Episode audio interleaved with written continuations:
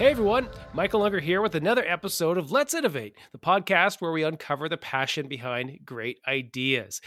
And we're continuing on with our series on finalists for the 2021 Youth Innovation Showcase. And today we're speaking with someone who competed and won in his age category in 2020, last year's competition, with a different innovation, but he's back again and that is Keanu Chan, 14 years old from Cranbrook, British Columbia. Hey, Keanu, how's it going? Great. How are you? Yeah, I'm not doing too bad. So, uh, back again with a new innovation, Keanu. You created something this year called NuDisc, a novel universal design internal spine concept. Uh, pretty clever. So, I see, see what you did there. Uh, but this project is to develop a novel alternative to substitute for degenerate, ruptured, or excised disc in the spine. Why don't you tell us about NuDisc? Yes. So essentially, it's just this inflatable polyurethane balloon that would be inserted into, like you said, a damaged, excised, or ruptured spinal disc to act like a normal spinal disc. And based on my results, it does. And then, in addition to that, there'd be this contrast dye within the balloon that allows it to be seen on X rays or CAT scans. And then there's also this powder that's enveloping the balloon that allows it to bond to the adjacent vertebral end plates. So once it's inside of that spine disc, it will stay there and it won't move and there will be no malposition of the device. So if we kind of like get into like a visual for people listening to this, so the the spinal cord has these little kind of these grooves that are kind of like these areas uh, in between uh, um, the, the sort of like I don't call them spikes. I don't know what the actual technical term is, but there's some area in between, and that's essentially where you're putting this balloon to kind of cushion in between the areas of the spine. Correct? Yes. So essentially, just think of it like almost like you're building Lego. So you have your one brick, then on top of it another. But the way that a spine works is you have this one brick, then in between that brick and another brick is a jelly donut. If you think of it like that, that's the simplest way. Mm-hmm. So those jelly donuts are what allows us to be able to move around and have no back pain, except those jelly donuts can get a hole in them and the jelly can leak out or something like that. And that's when back pain occurs. So my device is essentially inserting a balloon into that jelly donut to give it that cushioning support. And is this something that uh, current uh, medical practitioners are not using to alleviate back pain? Like, where is this like a brand new type of idea for uh, alleviating back pain? Yes. So this has never been done before. Currently, the gold standard for treatments is a spinal fusion, which involves metal rods and plates that you essentially pile into the spine but then you don't have that much movement in the spine. You can only do it on so many levels of the spine, and it's also quite a large surgery, which is why my device, which has never been used or thought of before, is so practical.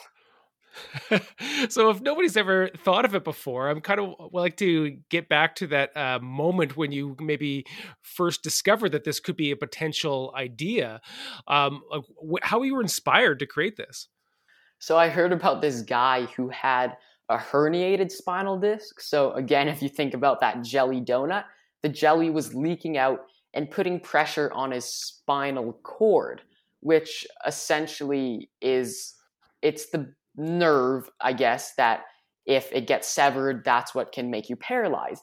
And this particular guy, because he had pressure on the certain part of the part of the spinal cord, he actually had paralysis of the entire leg. And I was wondering exactly what the treatment that he would get is. And it could either be a spinal fusion, like I said before, or an artificial spine disc. But they're both difficult and impractical. So it got me thinking. I wonder if there's something else that's going to be used or that people are working on. And I checked, and so far there's been nothing. They just think, okay, spinal fusion, it's the best. Let's just keep on using this. But I don't want to just keep on using something if it's difficult and impractical. So I got to work during the coronavirus since I had lots of time and I just started working on it and ended up here. Yeah, interesting. And of course, we I've already mentioned that last year you um, submitted a, a different innovation that was also a medical device. So, where are you in sort of like the development of these ideas? Like how does the how does something like a youth innovation showcase help you in the in processing your idea and, thinking through all the necessary steps that you need to do in order to bring your idea from just an idea to reality? So with my past so the project that i did before this and my current project now they were relatively in the same area of like being completed. So what I need for this project is I need to create a prototype. So that's my first step, which I'm going to do very soon. And that's where I was at with my last project. I had built a prototype. Now, once I'm there, I need to get a patent. So make sure nobody could steal my idea, basically. Get a medical device establishment mm-hmm. license, which is essentially just FDA approval, but in Canada.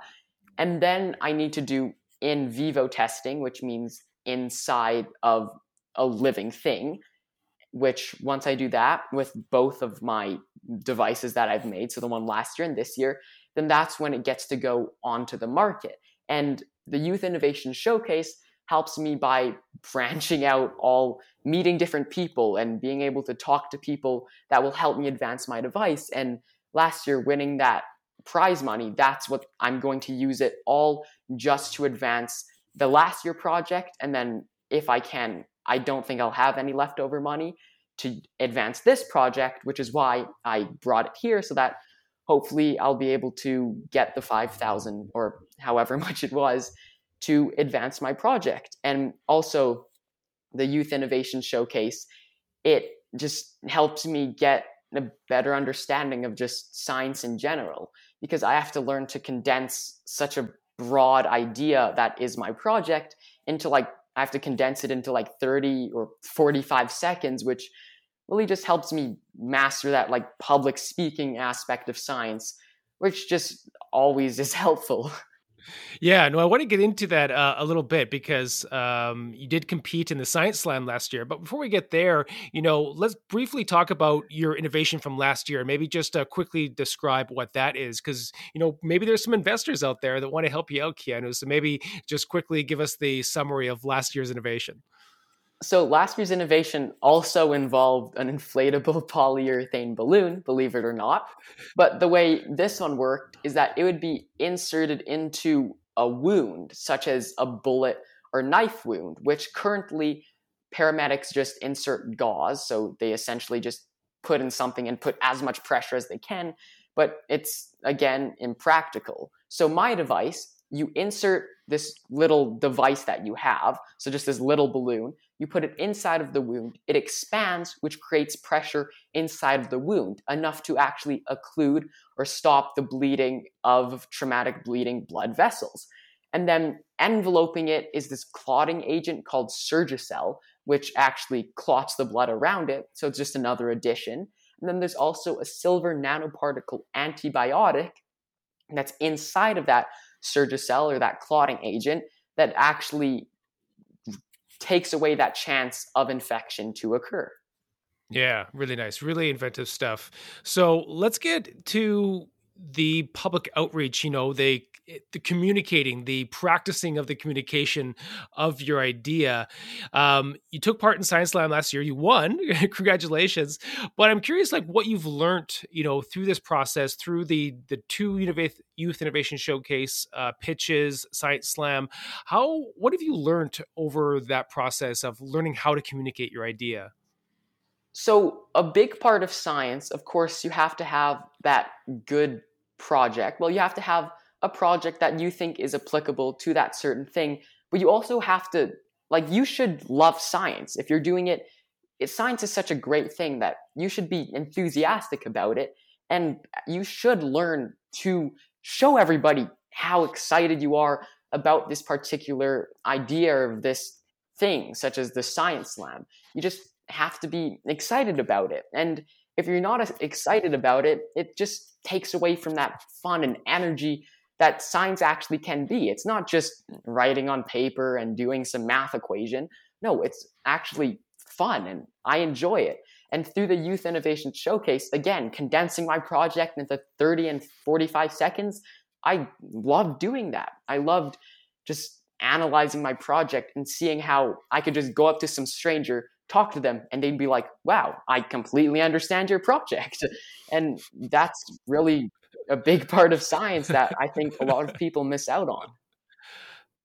Yeah, no, I think it really comes through your love of science, and when you communicate about it, you can definitely hear it in your voice.